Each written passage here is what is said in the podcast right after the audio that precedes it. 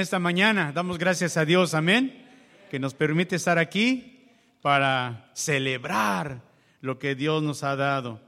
Y esperanza es el tema de hoy. Voy a pedirles que abran sus Biblias en la primera epístola del apóstol Pedro, capítulo 1. La primera epístola del apóstol Pedro, en su capítulo 1. Gloria al Señor.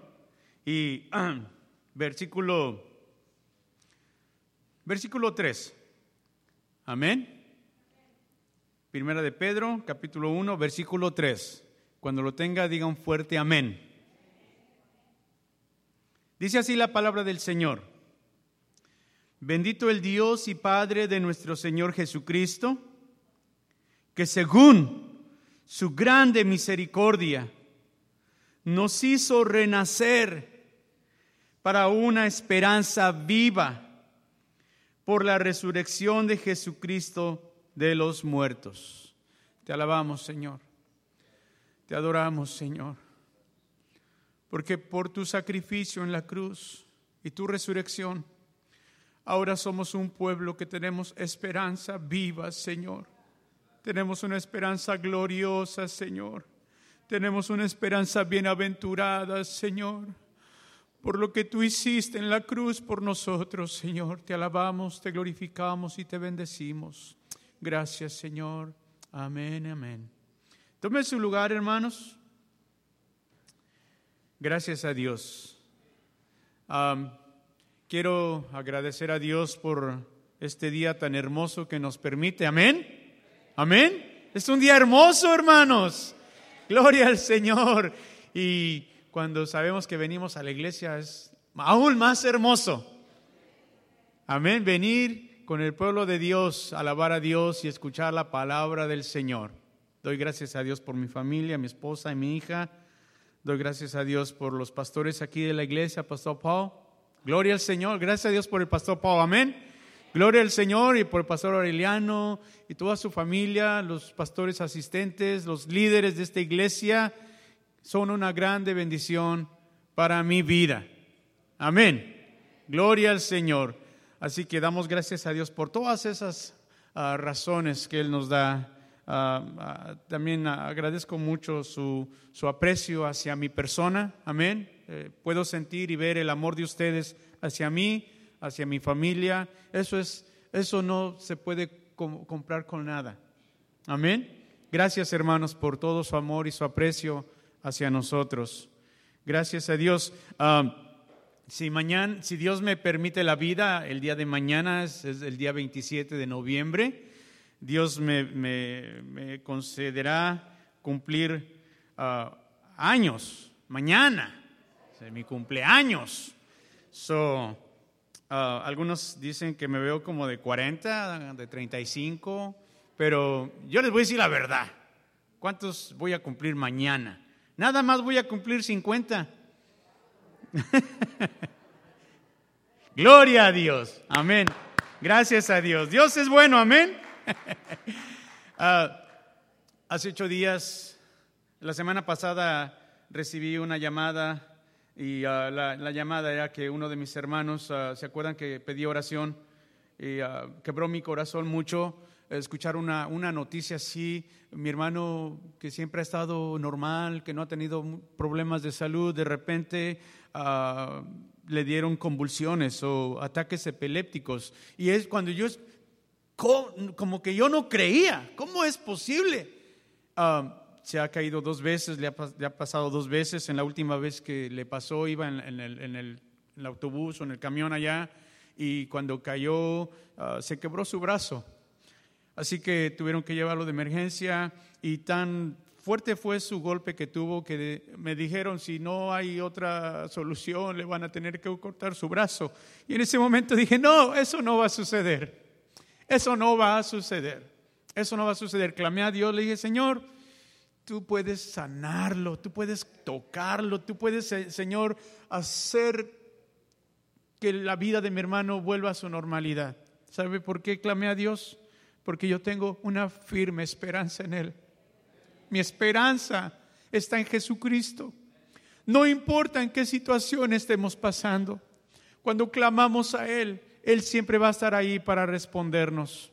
Amén. Y yo, fui, yo sigo firme en esa esperanza que mi hermano se va a componer completamente. Y yo digo, yo le digo a él, mira, después de toda esta situación que estás pasando, este sufrimiento que estás teniendo, yo le digo, algo bueno, algo bueno, algo bueno va a salir de todo esto y el nombre de Dios va a ser glorificado. Yo te digo, hermano, igual en esta mañana, no importa en qué situación difícil estás pasando, pero algo bueno va a suceder en el futuro, aleluya. Dios va a hacer maravillas, Dios se va a glorificar en tu circunstancia, hermano. Gloria al Señor. El apóstol Pedro escribiéndole a los expatriados, los judíos cristianos que estaban en diferentes lugares y la, razón principal por la que fueron expatriados o dispersados fue precisamente por la persecución. La persecución, ese es el trasfondo histórico de, este, de esta epístola. Y, y Pedro les escribe un mensaje diciéndoles, todo va a ir bien si ponemos nuestra esperanza en Jesucristo en medio de la persecución, en medio de las circunstancias difíciles, todo va a ir bien si ponemos nuestra esperanza en Jesucristo. Los emperadores romanos querían terminar con el cristianismo. Para ellos era completamente un, una, una un pueblo que no debía existir, los cristianos. Y ellos, se, ah, los emperadores, se propusieron a exterminar el cristianismo, a terminar con el cristianismo. Pero ¿cuál era la sorpresa? Que si mataban dos, tres cristianos, por allá en otro lado surgían diez, veinte cristianos. Gloria al Señor.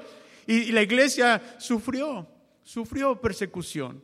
Hermanos, eh, los cristianos eran llevados al Coliseo romano y ahí en medio los aventaban en el Coliseo romano, abrían las compuertas del Coliseo romano y salían las fieras, hermanos, y los cristianos morían ahí.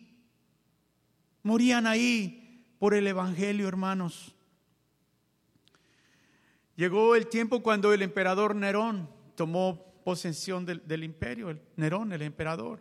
Y se dice que al principio era un hombre manso, pero después cosas sucedieron y se convirtió en em, uno de los emperadores más ah, despiadados y malos, más en contra del pueblo cristiano, hermanos, más en contra del pueblo cristiano. Y era un hombre despreciable. Uh, algunos historiadores dicen que eh, él mandó incendiar Roma y después que se incendió Roma culpó a los cristianos. Así que imagínense los cristianos sufriendo persecución, hermanos. Pero ¿sabe qué? En medio de esa persecución, Dios siempre fue fiel y Dios ha sido siempre fiel con nosotros. Los cristianos que estaban expatriados no solamente estaban fuera de su país, no estaban en Palestina, estaban en, menciona los lugares, ahí dice que estaban en, en versículo 1 dice que estaban, algunos estaban en Ponto, eh, estaban en Galacia, otros estaban en Capadocia, Asia, Bitinia, todo lo que era el Asia Menor, se habían, se habían, se habían esparcido por todos esos lados. Es, es lo que ahora conocemos como, como Turquía. Amén. Este, esta epístola del apóstol Pedro fue escrita aproximadamente entre los años 64 y 67 después de Cristo. Y esa era la situación de este pueblo, fuera de su país. ¿Qué tan, tan duro es estar fuera de tu país? La mayoría de nosotros estamos aquí fuera de, fuera de nuestro país por voluntad propia. Yo no vine aquí porque me andaban persiguiendo en México por el Evangelio. Yo vine aquí por voluntad propia. Y la mayoría de nosotros estamos aquí por voluntad propia. Venimos y ahora estamos en este país. Pero cuán triste ha de ser para alguien que ha sido expatriado y sacado de su país por predicar el Evangelio. No estar en su país, en su cultura, su ambiente, su gente. Todo eso era, era algo que los, en cierta manera los afectaba a ellos. Y luego también la otra situación no solamente era eh, que el emperador o los emperadores ah, ah, ah, perseguían a la iglesia, sino aún la misma gente que murmuraba en contra de los cristianos. La misma gente que se levantaba en contra de los cristianos. Igualmente en estos días. Mire hermano, viene una persecución hacia la iglesia. Yo quiero decirles ahorita mismo, viene una gran persecución sobre la iglesia. Si posiblemente, posiblemente ahorita no estamos ah, en una persecución física, no nos están buscando para cortarnos la cabeza ahorita, pero yo quiero decirles, va a llegar el día. Va a llegar el día. Yo escuché las noticias, fíjese, yo escuché en las noticias que el, grupo, el grupo terrorista ISIS, o ISIS, como se le llama, él amenazó. Y ya hay una amenaza. Escuche esto, hermano. Y más vale que nos pongamos firmes en el Evangelio. Es más vale que nos pongamos firmes en el Evangelio. Dice que ellos están decididos a terminar con los adoradores de la cruz. Eso es la noticia. Empezando, y dice que quieren empezar con el mismo Papa. Y cuando dicen adoradores de la cruz, nosotros no adoramos la cruz, ¿verdad? Pero se están refiriendo a los cristianos. Hermanos, viene una persecución. Pero yo quiero decirles que si nos ponemos firmes en el Evangelio y nos plantamos en las cosas de Dios y mantenemos esa esperanza viva, vamos a seguir adelante. Amén. Gloria al Señor. Aleluya. Vamos a, vamos a ver aquí um, esperanza. La esperanza. Esperanza es un recurso divino, es un regalo divino, hermanos. Dice ahí en el video, es un regalo de Christmas. Sí, es un regalo de Christmas. Más bien es un regalo divino para nosotros los creyentes. Los que hemos puesto nuestra fe en Jesucristo. La esperanza es un regalo divino, hermano, que nos ayuda a no caer en la angustia, a no caer en la depresión, a no caer en el estrés no es que no nos haga, no es que nos haga insensibles al dolor. Mire, alguien me decía mucho tiempo atrás, no, ustedes los cristianos, ah, no sé qué les dan ahí que los hacen insensibles al dolor. Yo le dije, no, no es eso. Sufrimos, seguro que sí, cuando tenemos una situación difícil. Pasamos por pruebas y dolor cuando fallece un ser querido o cualquier situación difícil, nos duele. Nos duele, sentimos en el alma. Es tremendo, hermano. Pero ¿sabe que La esperanza es la que viene y nos levanta. Ese regalo divino del cielo, hermanos, dado por Dios, viene y nos restaura y nos dice, todo va a estar bien. Todo va a estar bien, hermanos. Gloria al Señor. Así que la esperanza nos da la fuerza, nos da la fuerza en medio del dolor, hermanos. Amén. Nos da la fuerza en medio del dolor. La esperanza es una virtud que nos capacita para tener plena confianza de alcanzar la vida eterna con Dios. Amén. Eh, escucha aquí, la esperanza no es un sentimiento. La esperanza no es un sentimiento. Muchos somos movidos por los sentimientos. Cuando las cosas nos va bien, estamos, todo está bien y tenemos fiesta y bulla, bulla y, y, andamos, pero hasta bailando. Pero cuando vienen los problemas difíciles, hermano, y esas emociones se mueven, se tambalean y nos mueven el, como dicen, nos mueven el tapete. Así que la esperanza no es algo emocional. La esperanza es un acto de fe. La esperanza es firme. Alguien o una persona que no tiene a Jesucristo en su corazón, yo no yo me pongo a pensar, si nosotros como cristianos cuando pasamos situaciones difíciles que nos duele mucho y ay, tremendo, yo me pongo a pensar, ¿qué será de la gente que no tiene a Jesucristo? ¿Qué será de ellos? Porque la Biblia dice, el apóstol Pablo dice en, Tesalonicenses, que, que no, no nos entristezcamos como los que no tienen esperanza.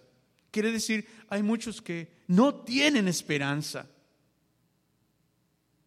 Y yo me pongo a pensar, ha de ser muy, muy duro. ¿Usted tiene esperanza? ¿Usted tiene esperanza? ¿Usted tiene ese regalo que Dios nos da? La esperanza de saber que todo va a estar bien aunque estemos sufriendo en este momento. La esperanza siempre se va a asociar con la fe. La esperanza siempre se va a asociar con esperar, pero la esperanza siempre va a estar relacionada con la palabra sufrimiento. Seguro que sí. Siempre va a estar relacionada con la palabra sufrimiento. Gloria a Dios por la esperanza.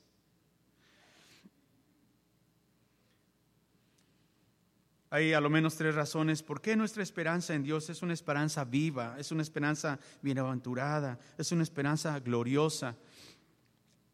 Vamos a ver Tito 2.3, rapidita, rapidito, si alguien, si Tito 2.3.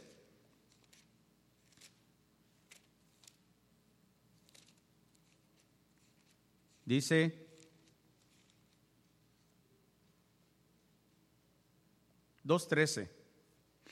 Dice así, Tito 2.13 dice, aguardando la esperanza, amén, aguardando la esperanza bienaventurada. Dice que nuestra esperanza es una esperanza bienaventurada. Cuando dice que es una esperanza bienaventurada, quiere decir es una esperanza feliz. Es una esperanza gloriosa. Es una esperanza de, de gozo. Dice, y la manifestación gloriosa de nuestro gran Dios y Salvador Jesucristo. Aguardando la esperanza gloriosa, hermanos. La primera razón por qué nuestra esperanza es viva, gloriosa y bienaventurada es porque nuestra esperanza, hermano, escucha aquí, nuestra esperanza descansa. Nuestra esperanza descansa en las promesas de Dios. Amén. ¿Están conmigo? No es mi esperanza, no descansa en el hombre. Yo no puedo poner mi esperanza en ningún hombre, porque el hombre falla, hermanos. Usted nunca comete ese error de poner su esperanza en un ser humano, porque el ser humano le va a fallar. Mi esperanza está basada y descansa en las promesas de Dios. Y si Dios ha prometido estar conmigo hasta el fin del mundo, yo me tomo de esa esperanza, hermano. Yo me tomo de esa promesa que no estoy solo, aunque a veces me siento solo. uh, hermanos, cuando tú te sientas solo, yo te voy a sugerir algo. Cuando en medio de tus problemas te sientas tan solo, yo te voy a sugerir algo. Abre tus brazos lo más que puedas, extiéndelos lo más que puedas, que eso representa el amor de Dios, y luego crúzalos hacia ti de esta manera y vas a poder sentir el abrazo de Dios. Esas manos representan los brazos de Dios que no estamos solos, que Él está con nosotros. Cuando el hombre pecó, todo se perdió. En realidad, cuando el hombre pecó y la mujer pecaron, cuando Dios vino a Adán y a Eva y le dijo, ¿dónde estás? No, no le estaba diciendo porque Dios no sabía dónde estaba. Dios sabe dónde estamos, pero su posición delante de Dios. Pero sin embargo, Dios les dio una promesa y le dijo, de tu simiente, le dijo a la mujer, de tu simiente va a venir el Salvador. No le dijo así, pero es lo que estaba diciendo. De la, de la simiente de la mujer, de la simiente de la mujer, vendrá el que va a rescatar a la humanidad, Jesucristo.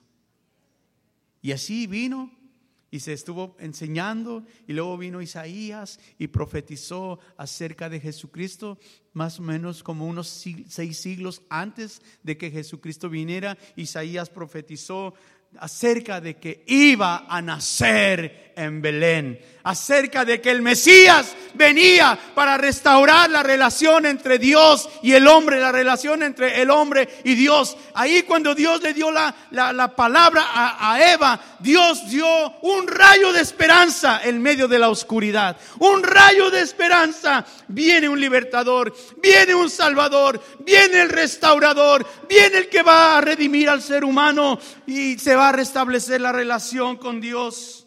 Isaías 7:14 dice, por tanto el Señor mismo os dará señal. He aquí que la Virgen concebirá y dará a luz un hijo y llamará su nombre Emanuel, que quiere decir Dios con nosotros. Dios con nosotros. En Isaías 9:6 dice, porque un niño nos es nacido. Fíjese, aún ni sucedía, faltaban seis siglos. Pero Isaías ya lo da por hecho, porque así es Dios. Isaías dice, porque un niño nos es nacido, hijo nos es dado, y el principado sobre su hombro, y se llamará su nombre admirable, consejero, Dios fuerte, Padre eterno, príncipe de paz. Esas eran las promesas de Dios hacia el pueblo, hermanos. Eran las promesas de Dios hacia un pueblo. ¿Y sabe qué? Esa promesa se cumplió. Hoy estamos en esta época recordando el cumplimiento de esa promesa cuando el Rey de Reyes y Señor de Señores se vació de su gloria, se despojó de su gloria y se hizo hombre y vino a vivir entre nosotros y vino a traernos la misma gloria de Dios. Él es la razón de nuestra esperanza, hermanos. Amén. Él es la razón de nuestra esperanza. Gloria al Señor. Por eso e, el apóstol Pedro dice ahí en el capítulo 3, vamos a regresar a la escritura. capítulo 1, perdón. Dice, bendito el Dios y Padre de nuestro Señor Jesucristo, que por su gran misericordia, hermanos, es por su gran misericordia que usted y yo estamos aquí, hermanos. Es por su gran misericordia. Quiere decir que Él no nos ha pagado conforme a nuestros pecados. Él no nos ha pagado conforme a nuestras iniquidades. Dice, porque como la altura de los cielos sobre la tierra engrandeció su misericordia, cuanto está lejos del oriente del occidente, Él hizo alejar de nosotros nuestras rebeliones. Como el Padre se compadece de sus hijos, se compadece el Señor de los que le temen. Es por su misericordia, hermanos, que Jesucristo vino a la tierra para darnos esperanza, hermanos. Gloria al Señor. Dice, por su grande misericordia nos hizo renacer nos hizo renacer, hermano.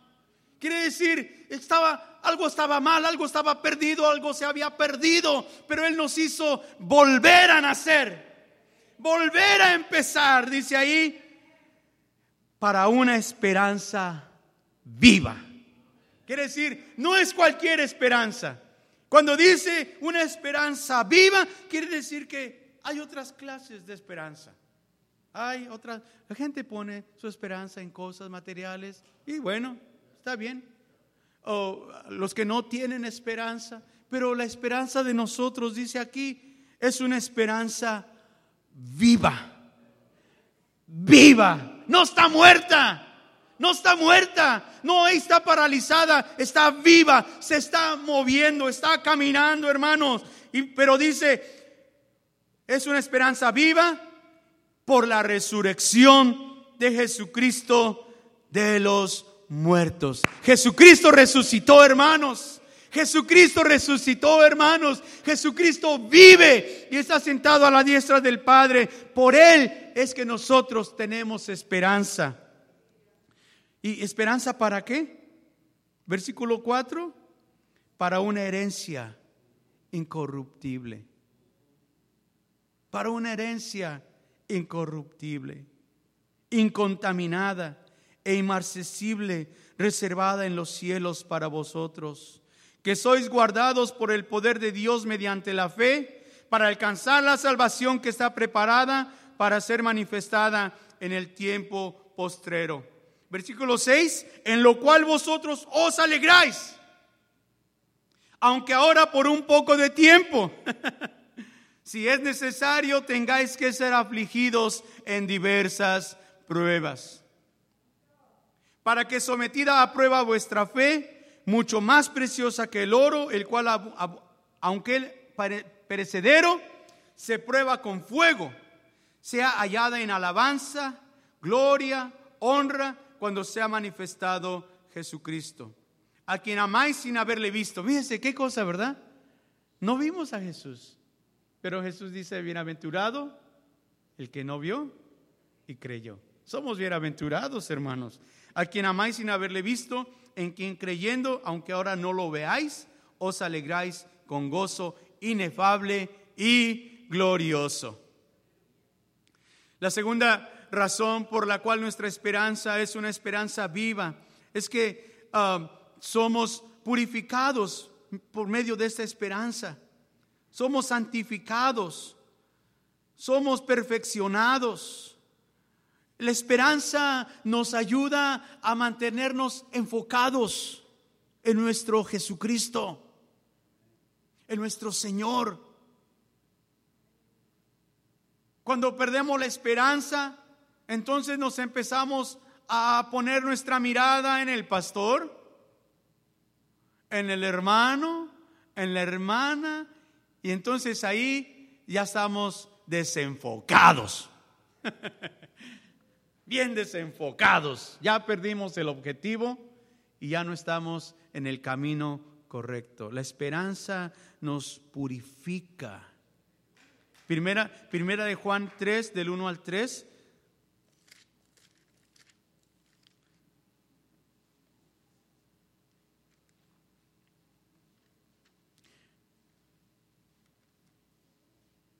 Versículo 3, bueno, dice, mirad cuál amor nos ha dado el Padre para que seamos llamados hijos de Dios.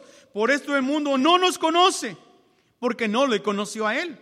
Amados, ahora somos hijos de Dios y aún no se ha manifestado lo que hemos de ser, pero sabemos que cuando Él se manifieste, seremos semejantes a Él, porque le veremos tal como Él es.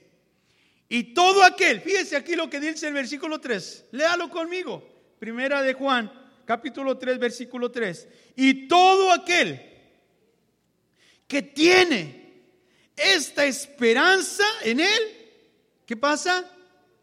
Se purifica a sí mismo, así como Él es puro.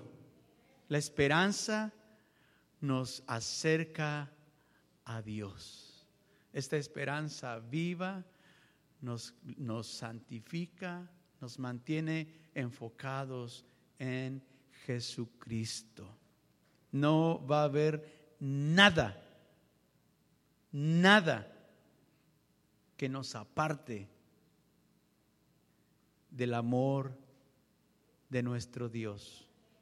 ¿Por qué? Porque estamos en el camino correcto, enfocados, buscando a Dios. ¿Quiere decir, hermano, que por más difícil situación, por más dura la situación que estemos pasando, no debemos de dejar que de congregarnos. Ay, algunos nada más porque se les quebró la uña ya no se congregan. Ay, me quebré la uña, el pastor no me habló me dijo, ay, oh, la hermana dijo esto de mí. Es como quebrarse. Y, se, alejan de Dios. Se apartan del, del camino. Y no solamente se van de la iglesia, se apartan completamente de Dios. Y eso no, eso no es. Por más duro que sea tu problema o tu situación difícil, hermano, sigue o sigamos, que yo me incluyo, sigamos alabando a Dios. No sé si ustedes se fijan, pero casi siempre cuando paso para orar por las necesidades, siempre estoy diciendo, Señor, queremos seguirte alabando. Queremos seguirte glorificando. Queremos seguirte dando la gloria y la honra en medio de los problemas. Porque sabemos que esa esperanza nos enfoca a buscar a Dios y que Dios a su, a, su tiempo nos va a dar la recompensa. Ya viene la recompensa, hermanos. Ya viene la recompensa, hermanos. Ya viene la recompensa. Amén. Aleluya. Aquí podríamos decir que entonces la, esperanza es un maravilloso regalo de Dios. Es una fuente de fortaleza y de ánimo frente a las pruebas más difíciles de la vida. Cuando estamos desanimados, la esperanza nos da aliento. Amén. Amén. Cuando, cuando somos tentados a dejar el camino de Dios, la esperanza nos ayuda a seguir adelante. Cuando luchamos con dolores y enfermedades, la esperanza nos ayuda a perseverar en medio del dolor. Cuando tenemos temor de lo peor, la esperanza nos recuerda que Dios todavía está en control de la situación. Aleluya. Me gusta mucho el canto um, que dice esperar en ti. Esperar en ti. Difícil sé que es. Nosotros como humanos, ay, nos gustan las cosas rápido. Mm, casi no nos gusta esperar. Dice, mi mente dice no. Nuestra mente carnal dice, no, ya, ya, Señor, da, haz lo que yo quiero, Señor. Pero dice, pero mi corazón confiado está en ti. Tú has sido siempre fiel, me has sostenido. Y sigue diciendo, y esperaré en la tormenta, aunque la duda me atormente yo no confío con la mente, lo hago con el corazón y esperaré pacientemente. Aunque tardare tu respuesta, yo confiaré en tu providencia. Tú siempre tienes el control. Y el canto que cantaban las hermanas hace ratito dice que muchas veces así, así Dios lo planea con un propósito de que Él sea glorificado, no nosotros. Él mismo nos llama a las aguas. dice el canto, tu voz me llama a las aguas, donde mis pies pueden caer. Y ahí en lo incierto caminaré sobre el mar. Hermanos, con Jesucristo nosotros podemos caminar sobre las aguas con Jesucristo, nosotros somos más que vencedores en medio de los problemas. No sé qué es la situación que estás pasando ahorita mismo. Yo no sé qué problema estás cruzando ahorita mismo. Pero sabes qué? Si tú tienes a Jesucristo en tu corazón, tú estás del lado ganador. Amén. Tú estás del lado de los que ganan. Cuando estaban los juegos de los béisbol que uh, no queríamos que los Dodgers perdieran. No, no nos, no nos gusta perder, no nos gusta perder, no nos gusta perder. Bueno, al último perdimos. Pero es algo temporal. Y yo dije, pues nada más es un juego, pues puede ser la otra temporada, total, pues ya se ve que no quisieron ganar y pues, total. Pero ¿sabe qué?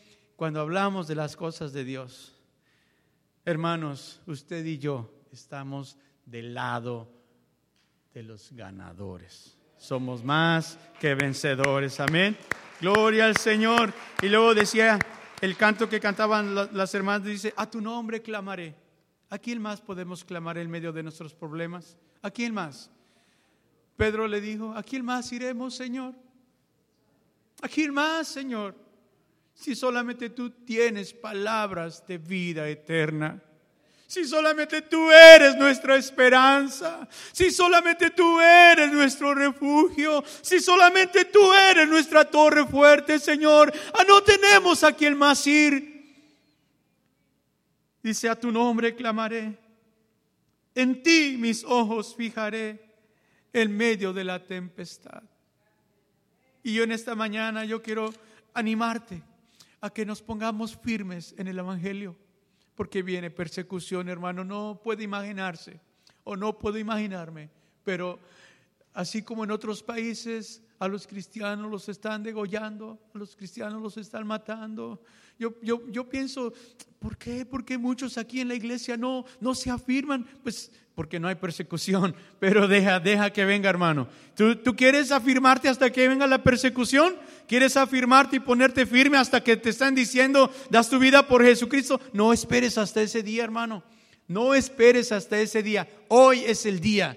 Ponte, pongámonos firmes en el Evangelio, en las cosas de Dios, para que cuando llega la persecución, hermanos, no nos agarra de sorpresa.